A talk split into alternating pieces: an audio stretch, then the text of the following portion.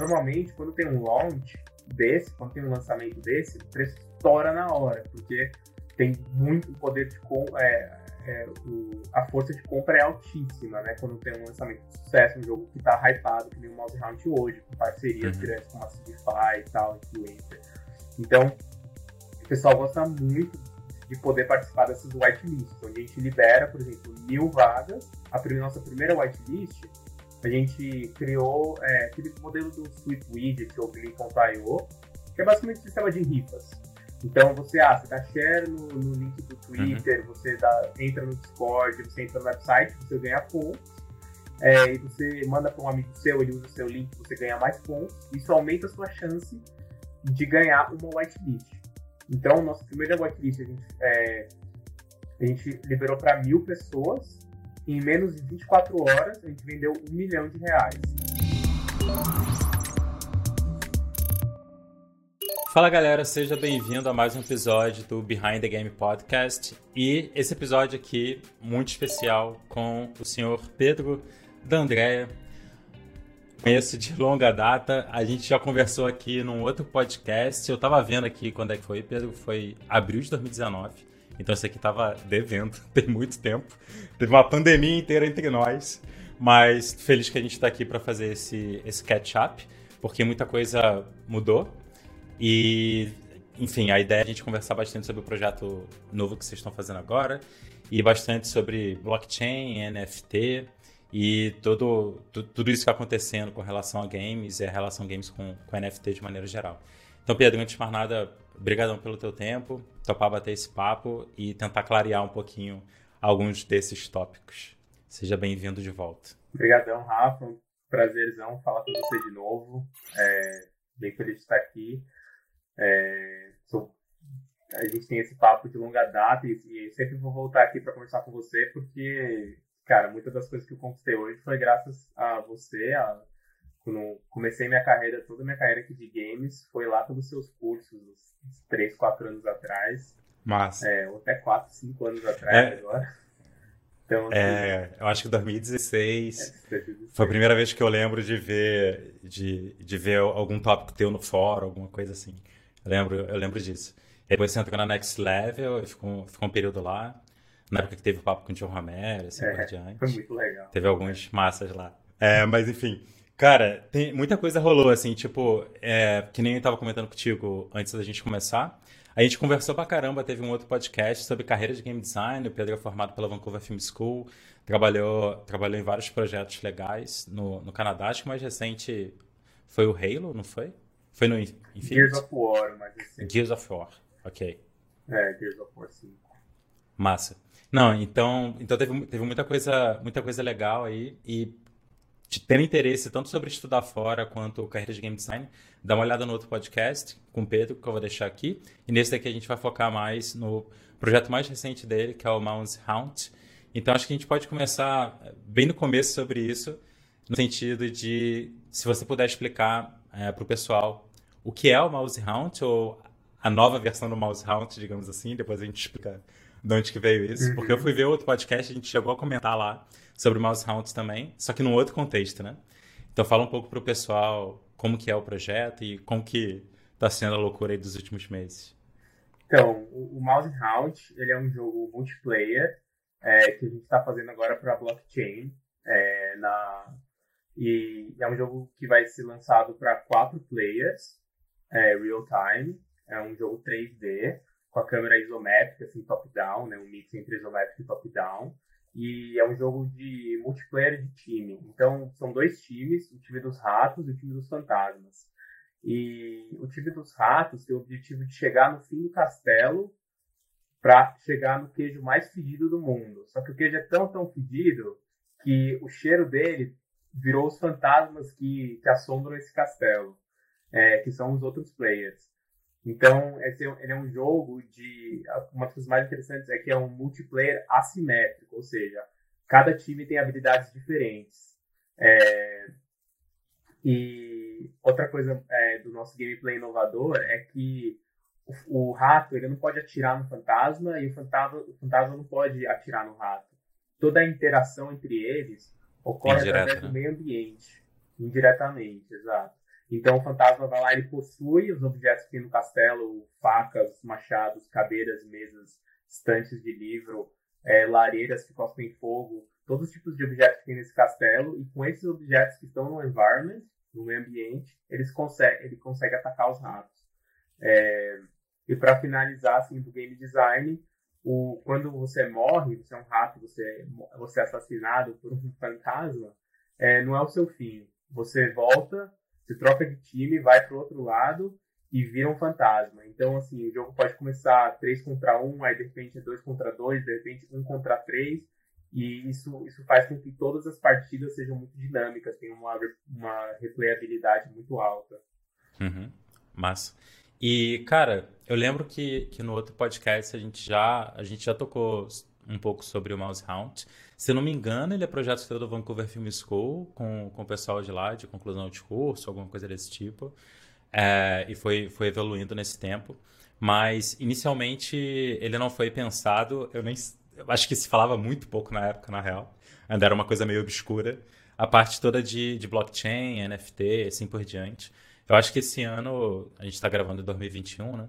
Acho que esse ano teve, teve um boom muito forte, não com blockchain, blockchain já está há mais tempo popular, digamos assim, mas com NFT, especialmente, com, com o lance todo de criptoarte que rolou no, no começo do ano, assim, teve muita discussão né, a, a respeito, e eu acho que isso ajudou, pelo menos a minha visão, olhando um pouco de fora, nunca acompanhei muito de perto, estou acompanhando mais recentemente, é, e o lance todo da discussão de criptoarte acho que deu uma ajudada a, a, a movimentação toda para o lado de games também. Então que agora está tendo empresas grandonas assim falando que é, que vai para lá com certeza, né? Blockchain, NFT, etc. Contratando o pessoal executivo, C-level, para assumir unidades inteiras né, do, desse, dessas empresas, é, coisas nessa direção. Então eu sinto que ganhou uma atração muito forte, assim. E eu queria saber como que foi essa transição para o Mouse Hunt específico, tanto da decisão tua, que estava trabalhando em estúdio AAA, né, com uma carreira aí é, encaminhada para rolar um monte de coisa legal, trabalhando com um projeto grande, agora empreendendo com o Mouse Hunt. Até onde eu entendo, o ano está terminando completamente diferente de como ele começou, Nossa. quando você imaginou que ele ia ser. Devia estar tá todo feliz lá, nossa, AAA, emprego dos sonhos, e agora está tá mais interessante ainda se bobear. Eu queria que você contasse um pouquinho de como que foi essa transição, assim, da decisão de, de ir em direção ao blockchain, NFT e toda essa coisa nova que está acontecendo. Olha, Rafa, acho que uma das palavras que você, você falando tudo isso aí que me vem à mente é violenta, cara. Foi uma transição violenta, assim. Uhum. É, foi, pessoalmente foi muito difícil. É, assim, eu estava trabalhando na, na Coalition, em Gears of War 5, e num projeto novo, que eles estão. Um projeto que não foi anunciado ainda lá, é, como level designer. Cara, uma equipe fantástica, é, sabe?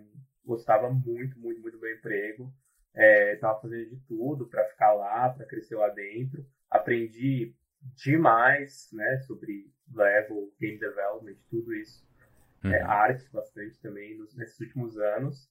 E até que um, um colega meu, cara, de, da, da escola, que eu conheci na escola, assim, eu, ele, tem, ele tem uma empresa de realidade aumentada no Brasil. Da escola que você diz, e... não é na Vancouver Film School, escola. Desculpa, é na, é na, escola é tipo colégio oitava okay. série, assim, uhum. sabe? Nossa, ok. É...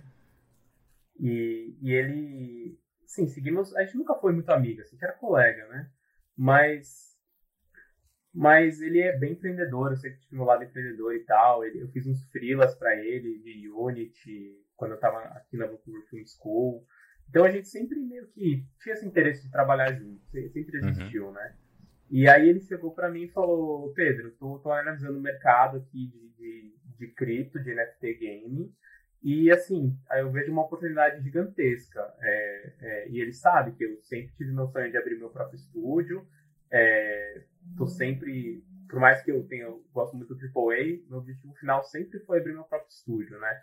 Meio que trabalhar em AAA era um, uma pedra, não uma pedra no sentido ruim, mas um, um passo, né? Um, aham, parte da jornada. É, um stepping stone, né? Isso. É, para eu conseguir ter sucesso na criação de um estúdio, né? Não dá para você, sei lá, é difícil você criar uma coisa sem você ter a experiência, né? E então eu falei, meu, me conta mais, vamos ver o que a gente pode fazer. E, e aí a gente olhou para o mercado e a gente viu que, assim, muitas, muitas, muitas das coisas que estão bombadas no mercado hoje são extremamente simples.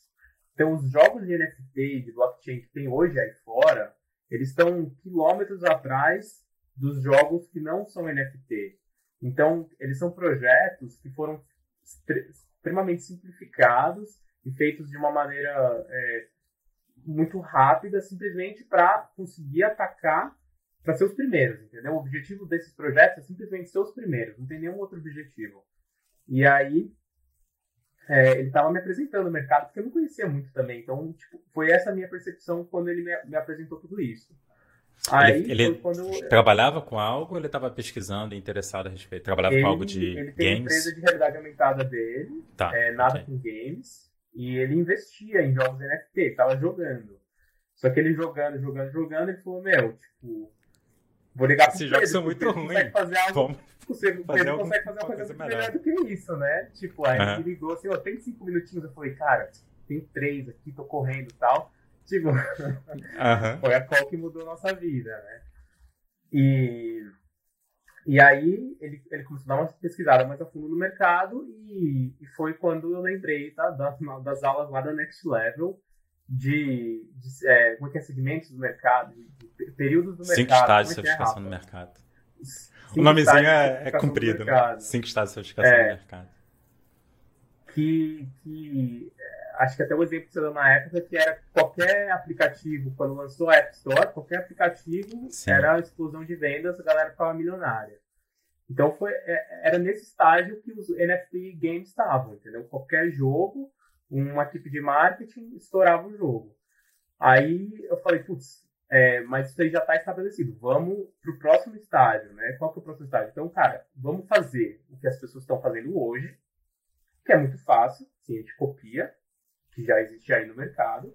Uhum. Só que a gente vai entregar algo muito a mais, que é realmente um jogo. Um jogo que é divertido, um jogo que tem um design forte, um jogo que tem um art style que é bem é, approachable, que, que dá para as pessoas, as pessoas se sentem bem-vindas é, para jogar esse jogo. Então, com esse é, entregando tudo que já tem no mercado e ainda mais em cima algo que é muito mais evoluído, muito mais legal, sabe, um, uma experiência de usuário muito mais bem feita, uhum. é, sabe, feedback bem feito, você clicar no botão e ter um, sabe, ter um, um polimento, tudo que já é feito na indústria de games hoje, a gente trazer isso para essa indústria de NFT gaming, que é realmente é o próximo passo do mercado.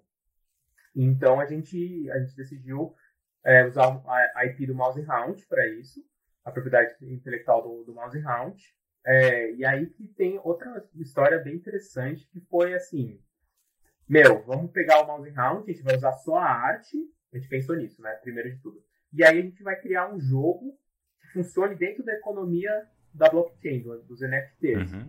É, então meio que a gente matou todo o design do jogo e falou, não, vamos fazer um, um, um Infinite Runner, sabe, um jogo tipo de você ficar correndo, bem mobilezão. Ah, inicialmente é, vocês vamos... pensaram só em reaproveitar a IP, né? Só em reaproveitar. Arte, os personagens e tal.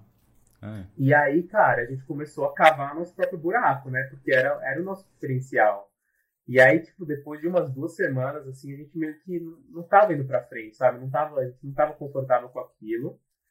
E aí, uma das pessoas da equipe falou, Pedro, tipo, esse não é seu, tipo, não é o seu, seu sonho fazer esse jogo. Tipo, sempre não, você já não falou que você estava pitch para publisher desse jogo, que você levou para DreamHack nos Estados Unidos, levou para São Francisco na GDC tentando conseguir publisher, é, que você confia no design do jogo, o jogo ganhou prêmio, é, uhum. o diretor da, da VFS é completamente apaixonado no jogo, é o melhor jogo já feito na VFS. Por que, que você está trocando o design do jogo, cara? Aí foi aí que caiu a ficha, tipo, foi nessa call, quase caiu uma lágrima, eu falei, meu, eu acho que eu tô me sabotando que, que, eu, que eu consigo fazer, tipo, o sonho da minha vida realizar agora, entendeu? Então a gente falou, meu, vamos com tudo, vamos fazer o design original, óbvio, mudando algumas coisas para ele funcionar dentro da economia de NFT e de blockchain gaming. É, mas assim, gameplay, o que funciona, a gente não vai mudar, entendeu? A gente vai só melhorar.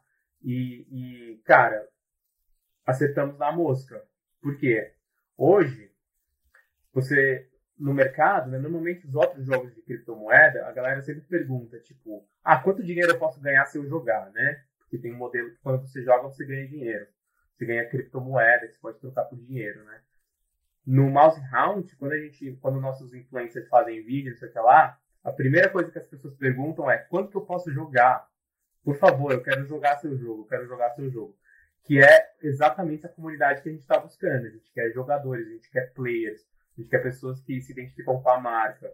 Então, é, é, é um mercado muito mais saudável, muito mais longo prazo. Então, a gente Sim. quer crescer essa marca, fazer um universo do Mouse Round, fazer uma coisa muito mais. Eu sou um game designer, sou um game developer, né? Entendeu? Tipo, então, é, óbvio, dinheiro é, é interessante, mas assim, eu não tô, nunca, eu não cheguei aqui por causa do dinheiro, cheguei aqui pela minha vontade de fazer games, né? Então, essa é a paixão que tem por trás do jogo. E isso se reflete, né? Massa.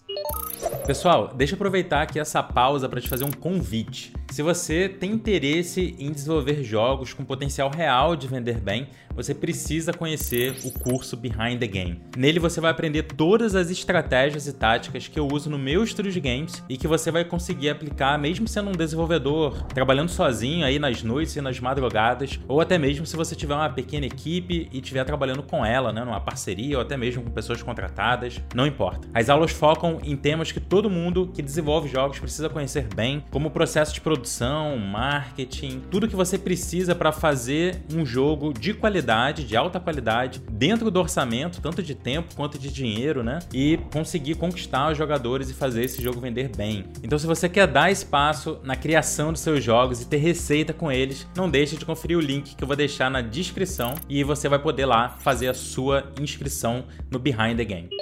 Cara, tu, tu tocou em vários pontos legais, assim. O primeiro. E aí pontuar algumas coisas aqui antes da gente seguir em frente. O primeiro, essa questão do quanto que às vezes precisa de alguém de fora para mostrar a gente o óbvio, né? No teu caso não estava tão de fora, né? Mas assim, às vezes de fora da nossa cabeça, né? Alguém para vir e falar uma é. coisa muito óbvia que a gente está fazendo de errado, né?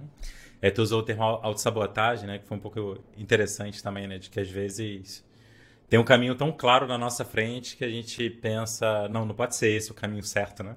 Geralmente é tão difícil encontrar o caminho certo, não vai ser isso daqui que eu pensei de Exatamente, primeira, né? Cara. E a gente acaba foi, rodeando foi e, velho, mesmo. isso aí é muito, muito difícil, né? É, se tocar quando a gente está nessa situação, né? E que bom que rolou, né? É... E outro ponto é sobre, sobre esse lance de estado de sofisticação do mercado e tal que eu acho que, que não cabe explicar aqui, que eu acho que eu preciso de 20 minutos para tentar explicar direito. Não acho que é algo exatamente simples assim. Mas, de forma geral, é um jeito de analisar mercado olhando períodos mais longos, né? Longos, né? Tipo décadas ou qualquer coisa do tipo. Então, tem, tem vários estudos para diferentes áreas do mercado, né? Acho que eu dei alguns exemplos na, nessa aula daí, tanto tabaco quanto carro, e tentei contextualizar muito para games, que eu não vejo essa análise feita por aí para games, sabe Deus por quê. E, e, uma coisa que a gente conversou bastante, e até para talvez tentar ajudar o pessoal a entender o que pelo menos é a minha visão do que está acontecendo agora, e visão essa de quem está começando a, a, estudar um pouco mais, é, mais recente. Mas assim, quem lembra do comecinho de mobile, assim, de games mobile, tinha uma galera fazendo um dinheiro violento com coisa que. com tipo de jogo que. Que ninguém mais fazia dinheiro com um jogo daquele nível de qualidade, né? Isso, tipo, 10 anos atrás, também em 2021. Tipo, 10 anos atrás, até um pouquinho mais, né? Então eu lembro que teve uma baita corrida de ouro, do ouro, assim, que, que levou uns aninhos até. Até, né, tipo, o mercado mobile hoje é um mercado que é muito difícil entrar para um desenvolvedor sozinho, né? Mudou um pouquinho com o jogo hipercasual, mas ainda assim você no mínimo tem que ter contato com publishers de hipercasual e tal. Mas em termos de escopo de jogo, mudou completamente a brincadeira para mobile, né? É, a gente fala muito sobre isso, né? De, do, dos estados de saturação de cada mercado e também quando está saturado demais, geralmente o mercado receta, né? Com algum tipo de coisa que, que abre margem para um, uma próxima fase. E a impressão que eu tenho vendo coisa de, de jogo NFT e tal, e você pode comentar se foi mais ou menos o que você percebeu também, é que tá numa fase muito similar, assim, tá, tá, tá naquela transição entre. Ainda tem muita coisa especulativa, obviamente, eu acho que é normal no começo. A ser humano se atrai por novidade, Então, assim, eu devo, eu devo ter comprado o jogo da forca no celular por 5 dólares, assim, tipo, papel e caneta mais barato, mas, velho, é no celular, é novo, App Store, enfim, quando tudo era novidade, né, a gente é muito atraído por novidade. Então, isso está rolando a mesma coisa, assim, com, com esse negócio todo de criptoarte é, e games e assim por diante. E a impressão que eu tenho é que está muito próximo a, a como foi com o mobile lá atrás, no sentido de que são jogos muito simples que estão fazendo dinheiro. Esse ponto que você comentou, né, do, do pessoal perguntar. Eu estou no Discord lá de, de vocês, eu ouço, vejo, ouço não. Eu leio o pessoal falar isso com frequência. Ah, mas quando é que sai? Vai, vai dar para jogar assim? Vai dar para jogar assado? Como é que é essa parte do game design e tal? E eu estou acompanhando outros jogos de NFT e a galera parece que o jogo é quase que um empecilho para ela ganhar dinheiro, né? É tipo, tá no meio do caminho aqui essa bosta que eu tenho que jogar para ganhar dinheiro. E, e, no descargo de vocês eu tenho a impressão exatamente. Não exatamente oposta, que é um pouco exagero, mas que assim, o pessoal tá, enxerga aquilo como um jogo que ela jogaria normalmente e ainda por cima ela pode ganhar dinheiro e aí vira no-brainer, né? Virar beleza. Eu acho que é grande parte do sucesso que você Como eu compro, né? É, é tipo, eu, eu pagaria sem ganhar nada de volta. Então, como é que eu pago podendo ganhar, né? É, então, assim, enfim, só contextualizando um pouco, acho que a gente tá super nessa fase, assim. E, e cara, acho que tu tá muito, tu sabe disso, tu tá muito no começo, tá num, tá num, entrou num momento aí da curva fantástico, assim. É, falando um pouco de onde que a gente tá, em termos do Mouse Hound enquanto lançamento, digamos assim. Então, nesse momento que a gente está gravando, acho que já teve dois whitelist. E Vamos começar então, talvez, explicando para a galera o que é uma whitelist e, e como que funciona essa é, dinâmica é, toda. Que vale a pena a gente é, explicar um pouquinho o que é o modelo Play to Earn. Perfeito, manda ver. O modelo Play to Earn é, é o modelo que todos esses jogos funcionam. Que ele é de qual forma? Em vez de você comprar um jogo, você vai, vai assim, ah, quero jogar Halo. Você, você vai na Steam, compra a campanha do Halo, você vai poder jogar Halo ali, vai pagar 80, 80 100 dólares é, e vai poder jogar o seu jogo. Tá, o jogo é seu. E, e acabou, essa é a sua transação, né? No modelo Play to Earn, você, o jogo é free. Qualquer pessoa pode jogar o jogo. Mas para você jogar o jogo, você precisa comprar um player character, normalmente, né? Ou uma, ou, ou uma região do jogo, se for um jogo de, de manejamento de, reunião, de regiões, por exemplo. Uhum. Mas no caso do Mouse Hunt, para você jogar o Mouse Hunt, você precisa comprar um Mouse Hero, um herói rato. É... E esse herói rato, ele é uma NFT. O que é um NFT? Um NFT é um Non-Fungible Token, que é um token que não pode ser trocado por outro token que tem... Não existe outro token que tem o mesmo valor do que ele. É mais fácil explicar o que é um token fungible, né? Qual que é o contrário? O contrário disso é o real. Então, se eu te der um real e você me der um real, nada muda. É um token que a gente pode trocar e, assim, ele tem um valor, é aquele valor. Mas, é, até indo para a própria cripto, né? Um Bitcoin é um Bitcoin, é a mesma coisa, acabou. Um Bitcoin é um Bitcoin, exato. Um Ethereum, um Ethereum. E é tudo, é, é uma moeda, né? Se a gente trocar um Bitcoin por um Bitcoin, a gente tá, sai com a mesma coisa no final. O que não é verdade para NFTs. O que não é verdade no NFT. NFT é uma coisa que tem uma ID única. Só existe uma daquela é, NFT no mundo inteiro. Pode ter NFTs tipo, com o mesmo modelo, o mesmo modelo repetido várias vezes, mas cada NFT é uma NFT, entendeu?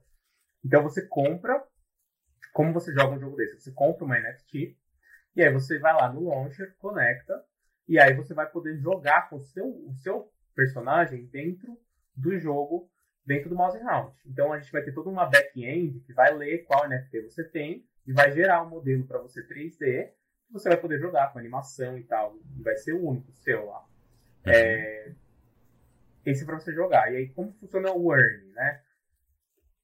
Nosso jogo, ele tem uma economia de criptomoeda. Então, a gente criou uma criptomoeda que chama Mouse Round Token.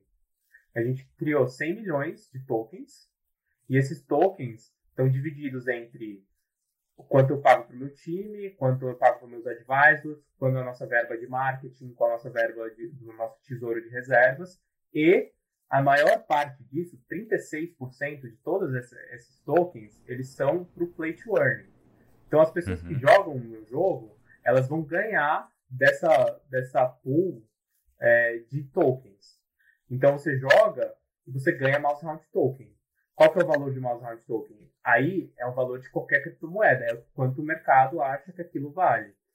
Então você pode vender, comprar, pode, pode fazer o que você quiser com essa, com essa criptomoeda.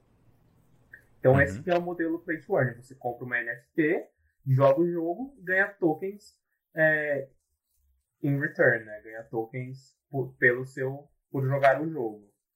E, e depois você pode, você pode, e essa NFT você pode vender para outra pessoa, você pode vender no marketplace, você pode fazer o que você quiser com essa NFT. Então, muitas pessoas é, ou, ou, ficam com aquela NFT para sempre, porque gostam, porque é o modelo delas, como se fosse uma skin no jogo, né? Uma coisa que você, muitas vezes você compra uma skin no League of Legends lá, e tipo, nossa, é minha skin, fica mal feliz que pagou 50 dólares uma skin, e, uhum. tipo, dois meses depois eles lançam a skin nova e, tipo, putz, é, você vai comprar de novo, né? Mas, uhum. por exemplo, no Mouse Round só existem 8.250 lendários. Não vai existir mais do que isso. Então, somente 8.250 pessoas no mundo vão ter os ratos lendários, que são os ratos mais polidos. Uhum. E tem, tem, uma coisa é, sobre. Uma outra forma de ver, assim, pensando mais em usabilidade, digamos assim, a parte de NFT, eu, eu, pelo menos é como, como eu, eu, interpreto, assim, é uma tentativa de criar um senso de ownership, né, de pertencimento do ambiente digital que a gente não tem, né, que isso é um problema desde o problema, enfim, desde o começo da, da internet, porque assim, até o que a gente acha que é nosso, em termos de bem digital, é só licenciado, né? Se tu passar a ver, né, tipo, qualquer marketplace que a gente compra coisas, né, seja música, jogo, etc., vai ver os pormenores, assim, o negócio é, é, uma licença, né? Você compra uma licença. Tipo, a gente acha que está comprando lá no iTunes uma música, mas assim, ela não é tua, né? No sentido de não pode revender para quem você quiser, é. então ela não é tua. Ela é uma licença para você. Pode ser uma licença durante o período da sua vida, mas é uma licença. E é da do NFT. Se o iTunes que... morrer, você vai perder, né? Tipo, sim, sim, e, e assim, dependendo da. serviço deles. É, falir, mesma coisa, enfim. Ah, com NFT a ideia é criar através não de um não de uma empresa centralizadora, mas através da descentralização, né? Esse conceito de, de todo mundo conseguir verificar que aquilo que foi feito como seu é seu, no sentido de você poder trocar, poder comercializar e, e tudo ser verificado sem essa necessidade de um de, um, de uma entidade verificadora, né? Como um banco, como Exato. uma empresa, como qualquer coisa desse tipo. Eu posso até dar um exemplo disso do que está acontecendo agora no Mouse Round, que é isso Sim. que é a coisa, a mais, a coisa mais bonita da blockchain. É tipo, a gente, a gente, as whitelists, sim, a nossa venda pública vai ser dia 20 de dezembro. A gente vai colocar o token é, na, na PancakeSwap, que é onde você pode trocar dólares por tokens ou tokens por dólares. Então, uhum. o, o, o, é, e ela automaticamente é, equilibra o valor. Então, se tiver muita gente comprando, o preço sobe, se tiver muita gente vendendo, o preço cai. É, e é uma uhum. coisa descentralizada também. Tipo, ninguém é dono da PancakeSwap. Ela simplesmente é um código que roda um sistema de venda automatizada, juntando pessoas que querem comprar e vender de forma descentralizada. É uma coisa magnífica mesmo, assim, né? É, e o que, que aconteceu? As whitelists, isso vai ser dia 20, né? 20 de dezembro.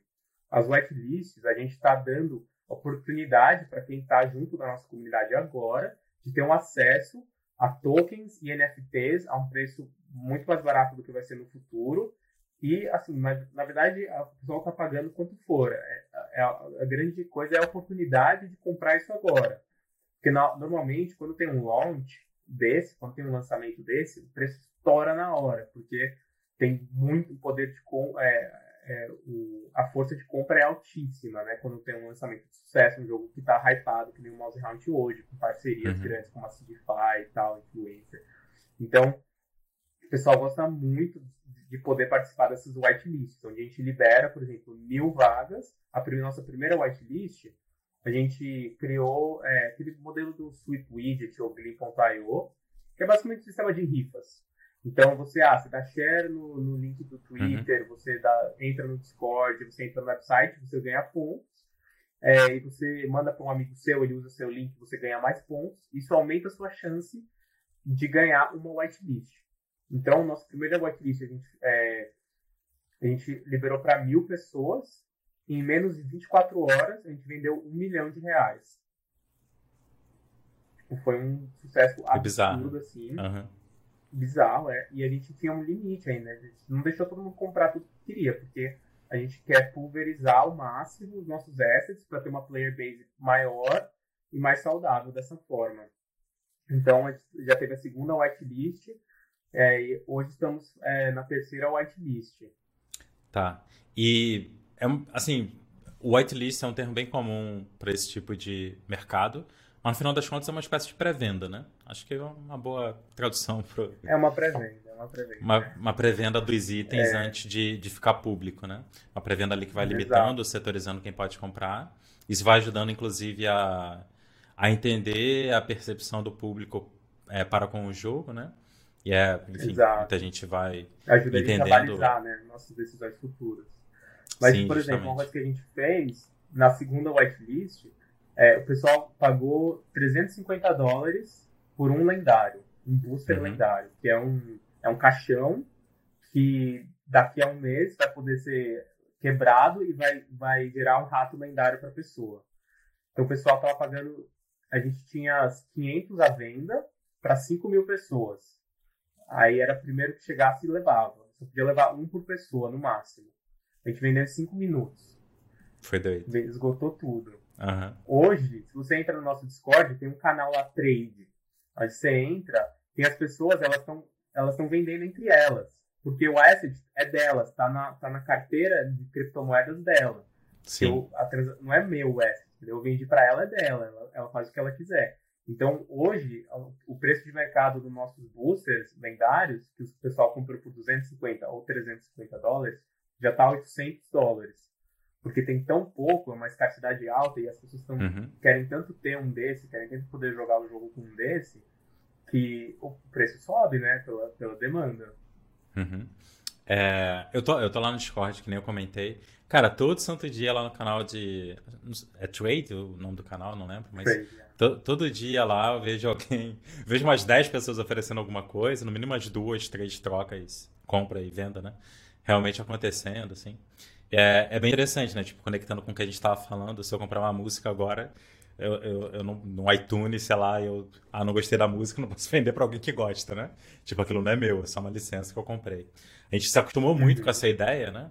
E agora que a gente está quebrando ela, que a gente toca que a gente não era dona de nada que a gente comprou digital, né? Mas, muito bem. E, cara, uma pergunta, uma pergunta que eu tinha, é, que eu cheguei a comentar contigo, mas aí seria legal te entrar um pouco mais. Ah, teve, teve essas whitelists até agora, eu acho que vai ter a terceira antes da venda pública, não é isso? É, Isso, um- tá aberta agora, dia, dia 1 de dezembro, estamos gravando. aham. E, e a pública é dia 20 de dezembro, né?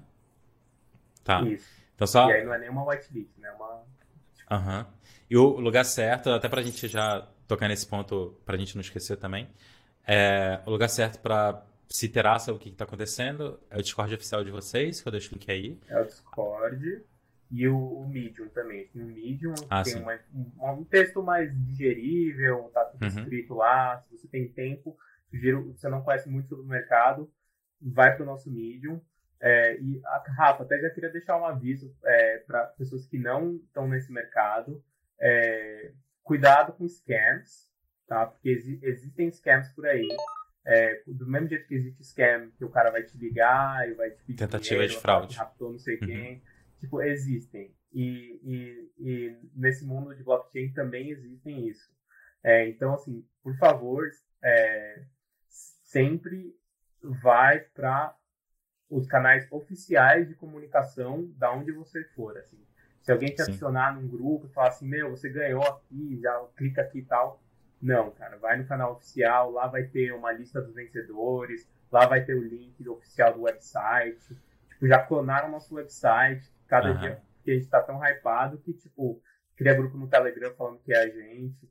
Então, assim, é, usem os links oficiais e presta atenção, assim, não é nada é, muito perigoso, mas é uma questão de você Sim. usar os canais oficiais e vai, vai, tá- vai dar tudo certo. É, por isso mesmo que eu levantei, assim, porque eu tenho visto esse tipo de coisa. Até pra galera já saber, assim, tipo, botar o link aqui embaixo do Discord e, assim, usar como. É importante. É, importante. é usar como único, única comunicação, né? É... E assim, que nem você falou, isso é normal em qualquer coisa, né? Tipo, todo mundo já ouviu uma história ou já recebeu uh, um WhatsApp falso com a foto da mãe, do pai, do filho, falando ou oh, deposita tanto. Então, assim, tipo, isso tem em qualquer lugar que, que as pessoas. que, que circula dinheiro, né? Então tá tendo. rola bastante com isso também. É, massa. Então, o que eu queria te perguntar é como que foi o processo, né? A gente está falando de uma forma bem ampla, mas pensando no desenvolvedor de jogos, que é boa parte do canal, se não todo, da galera que assiste. Como que foi desafiador para vocês, ou como é que foi o processo de entender um jogo que foi pensado para um outro modelo de negócio, né? Acho que você pensava ele como premium, não, não lembro se você falar sobre free to play especificamente, mas acho que a ideia do Monster Hunter era, era ser um jogo premium. É, como que foi essa transição para adaptar a economia e adaptar isso tudo que é necessário para fazer funcionar bem nesse novo modelo de negócio, né? Sim, cara, o processo tem muito a ver com o estágio de mercado que a gente está hoje. Então hoje já tem vários, vários exemplos aí fora de jogos que têm modelos de economia que estão rodando de sucesso é, dentro do mundo de blockchain e NFT. Uhum. O que a gente fez? A gente olhou para todos, olhou para todos os jogos e falando assim, quais modelos de economia esses jogos têm que fazem sentido para o nosso game design. Então foi foi essa, uhum. assim, a, foi essa foi esse o caminho que a gente escolheu. E, e a gente encontrou um que mais fazia sentido, que era o modelo de ligas. Então tem liga bronze, silver, gold, diamond. É, e por que, que é tão interessante? Porque como para você subir na liga, não é que nem ranking de, de desses jogos competitivos. A, a liga que você entra depende de quanto dinheiro você investiu no jogo. Então, se você tem uma NFT lendária, você vai jogar na liga alta. Tem uma NFT comum, você vai jogar na liga bronze. É, e aí, o que isso permitiu a gente? Permitiu que a gente usasse o mesmo gameplay para todas as ligas, mas quanto a pessoa ganha, está diretamente ligada à liga que ela está jogando, está diretamente ligada a quanto ela investiu. Uhum. Então, dessa forma, a gente consegue dar uma, um, uma, uma, uma chance barata para as pessoas que não têm muito dinheiro, não tem 250, 350, 500 dólares para entrar no jogo, não vai comprar um lendário. Meu, só tem 8 mil no mundo, sabe? É uma coisa realmente para poucas pessoas. Mas a gente vai ter o comum, que vai ser muito mais barato uhum. vai ser mais barato do que qualquer jogo que você compra na Steam hoje. Então você pode, você pode jogar o jogo sem problema nenhum. É, então é, essa, essa é a base da nossa economia. E aí a gente, a gente construiu em cima disso. A gente falou assim, meu, mas e se eu sou muito bom no jogo? Eu não mereço ganhar mais?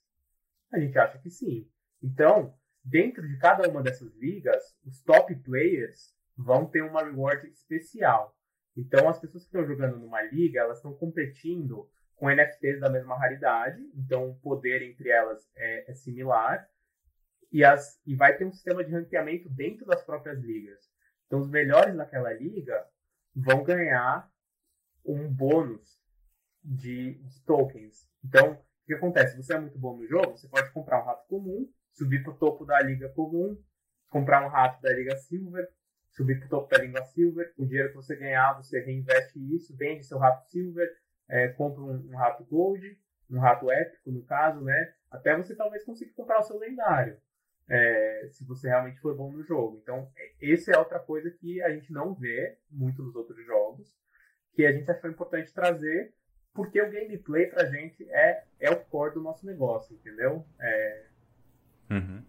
Então, foi Esse... forma que a gente que a gente pensou no game design. Esse é um ponto que eu acho que vocês estão mandando muito bem, assim, porque quando você começa a pesquisar, assim, fazer o que eu fiz um, um tempo atrás, começar a pesquisar sobre jogos NFT. É, eu não lembro se eu te contei isso, mas eu acho que sim. Que eu tava vendo vários vídeos aleatórios, tipo, sábado fiquei, fiquei sentado no sofá vendo um monte de vídeo no YouTube de NFT de games. E aí eu tava passando assim por vários, não conhecia o nome de quase nenhum, só uns três, quatro mais famosos, assim passando por vários e tinha uma logo que eu fiquei olhando. Cara, eu vi essa logo em algum lugar, mas eu não vejo muito jogo NFT, então o que, que é isso daqui? Não, não lembrei do, do que, que era. E aí cliquei, aí começou, começou a falar, aí quando falou o nome eu me toquei, que era, que era o teu jogo que a gente discutia e tal. Eu, cacete, é, será que é do Pedro? Mas será que ele vendeu alguma coisa? E aí o cara tava, o, streamer lá, ele tava vendo a página, né, com os detalhes e tal. Ele falou, pô, olha a galera que tá envolvido. Começar por esse daqui. Pedro, trabalhou no jogo tal, tal, tal. Pô, é do Pedro mesmo, eu tenho que mandar mensagem pra ele. Aí foi quando eu te mandei a mensagem. e aí, vamos marcar alguma coisa.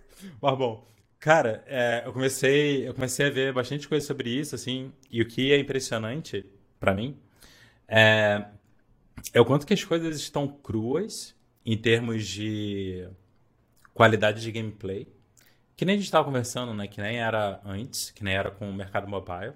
É, a galera. É porque faz sentido, assim, no contexto de ter alguma parada acontecendo em termos de negócio, né? Em termos de mercado e tal. E a coisa mais importante nesse contexto é timing, né? É você conseguir chegar a tempo. Então, assim, não adianta você ter uma puta ideia que tu vai fazer daqui a dois anos, assim, tipo, tu perde, é. tu perde o, o, essa ascensão que tá rolando, né? Então a galera tá fazendo o que dá para botar coisa legal e ver se alguma coisa acontece. Se foi verdade de qualquer mercado, vai continuar sendo sempre. mercado mobile teve muita porcaria no começo e a gente foi evoluindo, aprendendo.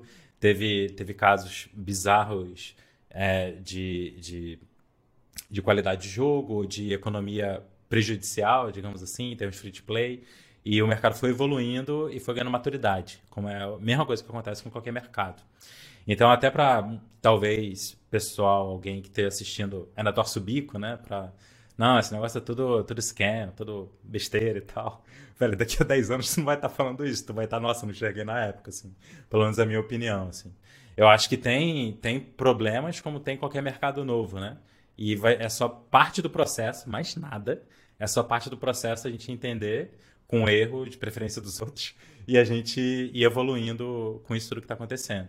Mas algo que para mim está muito claro que vocês fazem diferente, comparado a todos que eu vi, é, é que pensando em videogame, né, que no final das contas dinheiro é muito legal, mas leva até um lugar, né, apenas assim, se não tiver é um jogo afinal, né, se não tiver uma parada interessante acontecendo para ter uma evolução, né, tipo, não vai virar um X Infinity em algum momento, né?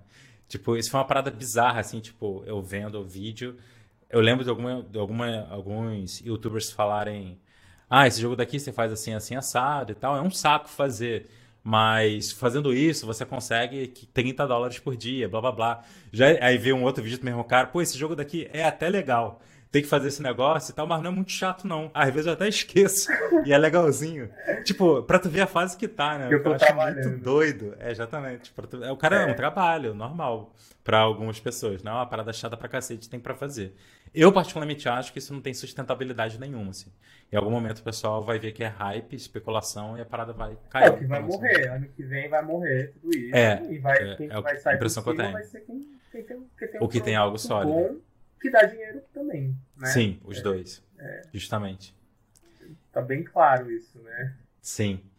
Pessoal, se vocês estão assistindo essa entrevista aqui, eu imagino que você tem interesse em aprender sobre estratégias e táticas para criar jogos de qualidade dentro do orçamento de tempo e dinheiro que você tem, mas que ainda assim tem um potencial de vender milhares de cópias. Se esse é o teu caso, eu queria te fazer um convite para conhecer o curso Behind the Game. Nele eu ensino todas as estratégias e táticas que eu uso no dia a dia do meu estúdio de games para criar jogos lucrativos, no prazo e que vendem bem e que os jogadores gostam. A gente já tem vários alunos, centenas de alunos, mais de uma centena de jogos publicados pelos alunos, talvez até um pouco mais do que isso. Então eu vou deixar um link aqui na descrição para você conhecer e fazer sua inscrição no Behind the Game. E cara, como, como que tá, como que, que tá a evolução do projeto no sentido de que imagino que os últimos meses tenham sido uma loucura em termos de entender esse rolê todo, ao mesmo tempo fazendo as coisas acontecerem tendo call para diabo para se conectar com as pessoas certas e consolidar algo importante. A gente está aí na fase de virada do ano, né? Então imagino que você deve estar tá pensando muita coisa para o que pode ser o ano que vem, em termos de crescimento, em termos de parcerias, em termos do, do, de lançar o, a, a, parte pública do jogo e de fato ser lançado. Fala um pouquinho como é que a gente está, como que você está em termos de roadmap é, para o Mouse Hunt.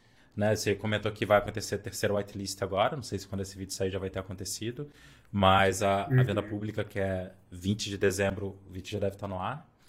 E depois, assim, o que, que, o, o que, que é o esperado de um jogo desse tipo? Só para o pessoal se situar.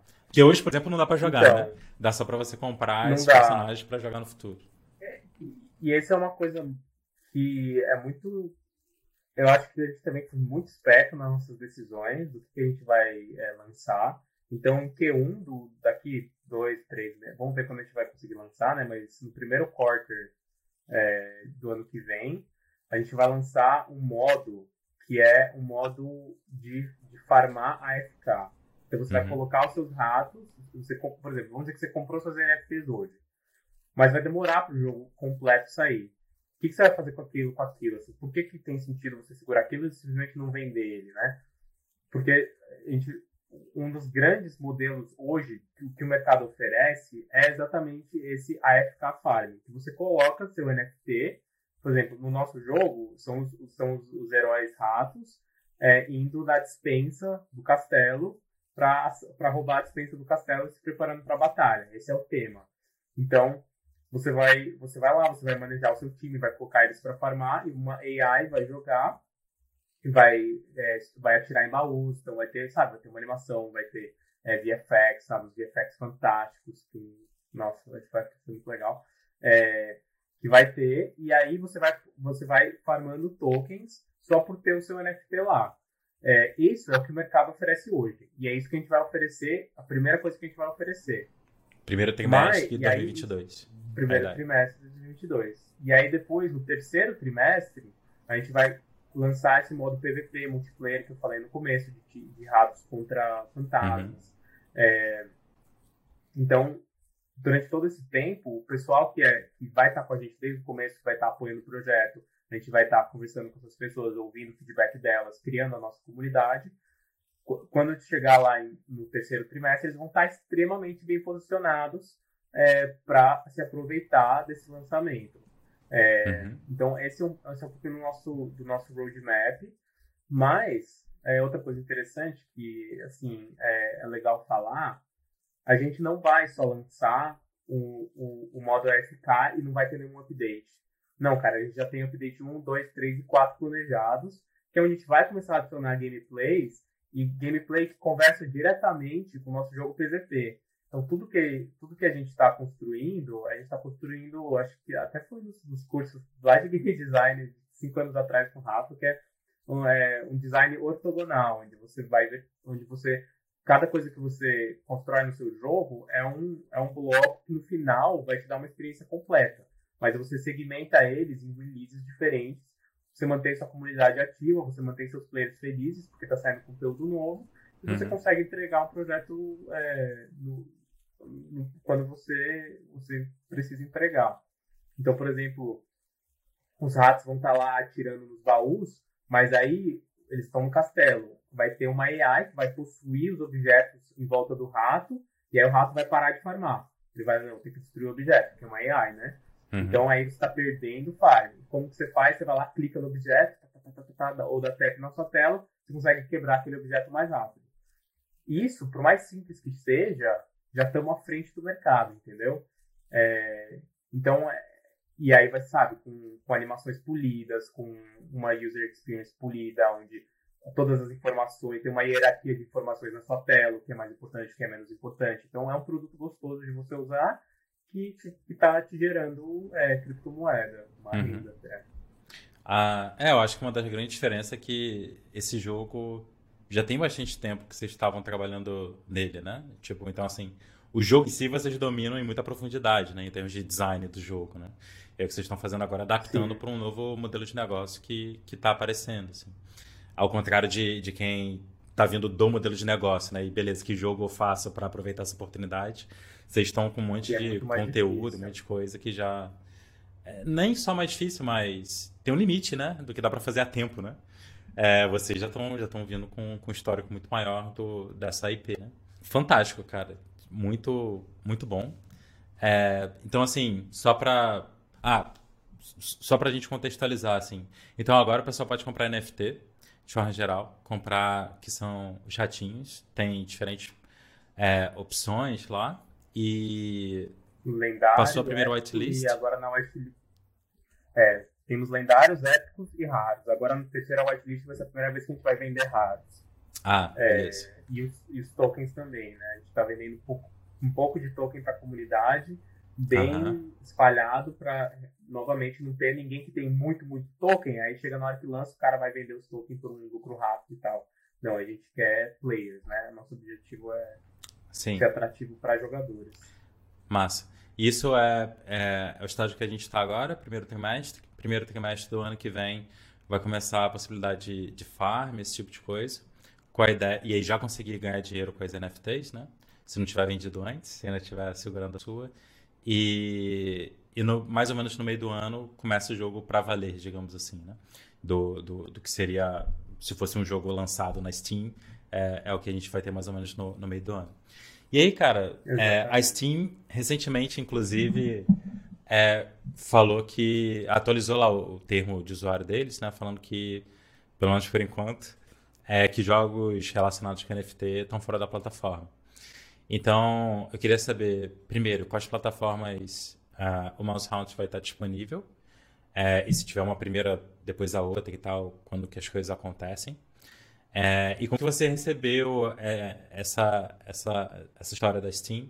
Se impactou algo, levou alguma decisão diferente no, de como que vocês estavam tocando as coisas?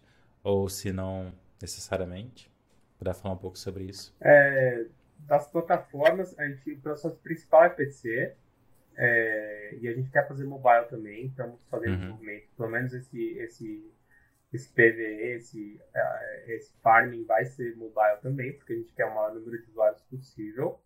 É, o PVP a gente quer lançar para os dois, mas a gente ainda precisa fazer um trabalho de, de design mesmo, de, de, prototipar isso no mobile, ver se vai fazer sentido, mas a gente acredita que dá para fazer, já tem algumas Para mobile, vai pela App Store mesmo, normal, ou fere algum termo APK. por lá? Ok. Por fora. É, uma, é assim que é feito, assim que é feito os outros jogos hoje. Uhum. A gente, é, por exemplo, estamos contratando um cara que é especialista em blockchain implementation e tipo, nessa conexão do, do launcher, para criar o nosso launcher. Então, assim, hoje no mercado, do jeito que é feito, são você não compra pela Steam, nem pela App Store, nem por nada. Você vai no site oficial e você faz o download. Uhum. E esse, site, e, e, e esse, esse aí que vai validar a sua NFT, né? O nosso próprio software que você baixa, né? Uhum. É, então vai dessa forma que a gente vai fazer. Só para ver se eu entendi, peraí. Você, você vai baixar o jogo do site e aí o que vai acontecer é que o jogo, a build, que poderia ser como de qualquer outro jogo, que está no teu computador, quando você abrir, é, vai ter um validador que vai ler tua carteira, ver a NFT que você tem lá e vai te dar, digamos assim, o equivalente dentro do jogo para você poder jogar. É mais ou menos essa a ideia. É isso aí. E a partir desse momento é um jogo normal como qualquer outro. Esse passo anterior Exato. é só a validação junto com a carteira que você tem. É, esse passo é anterior é, é que, na verdade, essa validação ela é feita dentro do website. Então, você tá, conecta okay. a sua wallet no website, ele te dá um, um, um, código e você usa esse código no launcher.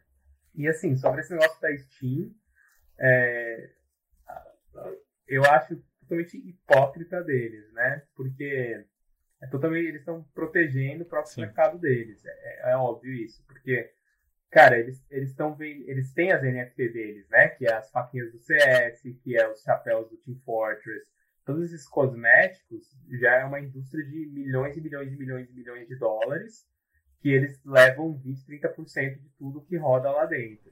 Uhum. Então, eu vi dessa forma. Eu vi assim, meu, a gente tem um tem uma loteria aqui dentro, vamos fechar e lutar o máximo que a gente conseguir contra a inovação que tira dinheiro da gente, dá dinheiro para os jogadores, é, para a gente ter mais lucro. E, e, e, e, no momento que não der mais, aí a gente vira a chave de volta. Sim, sim. É, é quando, eu quando eu li isso daí, teve vários alunos que vieram me perguntar, cara, eu pensei, cara, um total de zero novidades, né? Quem tá, quem tá no monopólio protegendo ele, né? Tipo, Steam não chega a ser monopólio, né? Teve muita discussão aí com, com esse negócio da, da Epic, assim por diante. Mas é de longe quem domina o mercado, né? Assim, tipo, tem outras lojas, mas... Então, assim, é, é apenas natural, eu acho, que vai tentar proteger o tanto quanto possível até um momento que talvez eles mesmos lancem um jogo assim e comece a abrir para outras pessoas também, né? Mas aí ele teria que uhum. mudar muita coisa no modelo de negócio dele até chegar lá. Mas assim, eu acho que do jeito que as coisas estão indo, tem tudo para não ter volta, né? Que nem foi feito é, play. no dia seguinte, enfim. né? No dia seguinte da Steam, ou no mesmo dia, a Epic Games soltou um. Foi, tipo, três dias depois, né? Tipo, a gente aceita assim. Três dias depois, olha, gente, pode trazer pra gente que a gente tem NFT Games aqui. Então, assim, a gente tá desenvolvendo um Real 5, Epic Games tá aí disponível. Tipo, é, é, isso tá no nosso to-do list, assim, de chegar com um pitch forte pra Epic Games talvez fechar uma parceria, né? Vamos sim, ver, até conhecer algumas pessoas da Unreal. Agora a gente está bem no momento bem de executar e, tipo, entregar tudo que a gente está fazendo. Mas, assim, é, acho que faz super sentido ir para, sabe, fazer uma parceria com a Epic Games, até para ajudar eles a desenvolverem uma maneira fácil deles trazerem todos esses games para Epic Games, porque no final é bom para eles e Sim. bom para o desenvolvedor também, né? Porque eles com certeza vão poder ajudar é, com algumas tarefas que são um pouco complicadinhas de resolver. Né? É, às vezes pode ser até um possível ponto de virada para Epic, né? Essa parte toda de, de NFTs e tal, que a Steam já falou que não vai fazer e aparentemente se posicionando contra, né? Já que está nessa disputa aí entre Epic e Steam há um tempo. É, às vezes é o momento da Epic abraçar com tudo e isso é um potencial de virada, assim. Pode ser pode fazer parte dessa brincadeira toda. Vamos ver. Acho que os, os próximos. Daqui dois anos a gente tem mais uma call, hein? É, isso que... aqui se a gente estava certo ou não. Isso, pois é. Não, mas isso que eu estava pensando, assim, os próximos dois anos vão ser exciting. Acho que vai ter muita coisa acontecendo, assim. E principalmente o pessoal que acompanha o mercado há um tempo, eu acho que vai notar muita coisa se repetindo de maneira geral, assim. Porque a gente está, pelo menos é a minha impressão, assim, que está um tempo sem uma novidade muito, muito forte em termos de possibilidade de ganhar dinheiro para desenvolvedor, sabe? A última que eu me lembro, assim, um pouco mais marcante para desenvolvedor indie, pelo menos, talvez tenha sido o Nintendo Switch, assim, que o primeiro ano o Nintendo Switch era, era bizarro para desenvolvedor independente, assim, era muito bom. Mas, pô, isso já tem quatro anos, sei lá, já tem um tempo. Então, então pois é, né? Nintendo Switch já, já, é velho, cara, tipo, não é mais novidade. Já é velho. muito doido. Mas, Pedro, é... cara, novamente, parabéns por tudo que vocês é, conquistaram aí, pelo, pelo, pela, pelas sacadas de, de chegar nessa logo no comecinho, assim. Eu acho que vocês mandaram super, super bem no que vocês estão fazendo. É, parece que vocês estavam pensando, é, estruturando isso há muito, muito tempo, mas eu acho que foi tanto a combinação de, de já estar tá no game, sem trocadilhos, há um tempo, né? Tipo, trabalhando nesse projeto há, há muito tempo, trabalhando em empresa AAA, então, assim, super inserido no mercado e de olho no que está acontecendo, com ter um pouco de serendipidade, né, em certo grau, do, do teu colega aí que, que te ligou é, e, e, levantou essa possibilidade. E também a parte do, de acordar, né, para quando passa uma, passa uma coisa na frente, tipo, não, peraí, isso aqui é sério, deixa eu prestar atenção nisso e ver o que, que dá para fazer, né. Então você tava, tava, tava meio que com eu tô, tô, tentando não, não fazer trocadilho faca e o queijo na mão, já que teu jogo é de ratinho. mas, mas, enfim, você teve ali o timing perfeito para aproveitar isso. Acho que vocês estão mandando super bem. Desejo sucesso pra caramba pro que vocês estão fazendo. Acho que vocês vão alcançar. Tem, tem time para isso, tem produto para isso. Ainda assim, continua desafiador pra cacete, né? Mas sei que você tá up to the challenge. Então, tô, tô ansioso para ver o que, que vai rolar aí, cara. Legal, muito obrigado, Rafa. É, é isso aí, bom demais. Muita, muita coragem e, e trabalho duro, assim, né? A gente está trabalhando demais, demais, demais, demais. Imagino. É, e é o que você falou, né? São muitos pontos diferentes que, assim, se juntam para você conseguir dar um turn desse na sua vida, né? E, uhum. e, e, às vezes é precisa de alguém que fala assim, meu, tipo, faz o jogo dos seus sonhos aí, moleque, para de enrolar. Para de arrumar desculpa, é, né? Tipo, vai lá, e, vai lá e faz. É, uma desculpa, não, vamos fazer dessa forma É, tem até, sei lá, só pra finalizar, assim, Sim. Tem, tem uma pessoa na minha equipe que ela fala, não, mas isso aqui não dá certo, Pedro, a gente precisa de um plano B, a gente precisa de um plano B, isso aqui não dá certo. Eu falei assim, cara, a gente a gente tem que ter o plano A e tem que fazer o plano A dar certo. O plano B é o plano B. A funcionar. plano B é, tipo, se não der certo, a gente vai fazer dar certo. Então a gente tá muito nesse mindset uhum. e, e tá dando certo. Porque tem, tem que ser aqui e agora, assim. Então, é, é bem esse, esse sentimento mesmo de, de botar para rodar o negócio. Fantástico, cara. Estarei, estarei acompanhando de perto. Muito bom. Galera, espero que tenha. Obrigadão, Rafa. Tamo junto. Espero que tenha servido para todo mundo é, ter uma introdução, talvez, para quem não conhecia nada sobre isso. E para quem já conhecia, de talvez conhecer o projeto do Pedro, se ainda não conhecia, lá dar uma olhada e assim por diante. Então, espero que vocês tenham curtido. Interessado na parte de game design e tudo mais, vai ver outro podcast com o Pedro, que foi massa também, de dois anos atrás, mas super atual, sobre carreira de forma geral. E até a próxima. Vejo vocês lá. Valeu.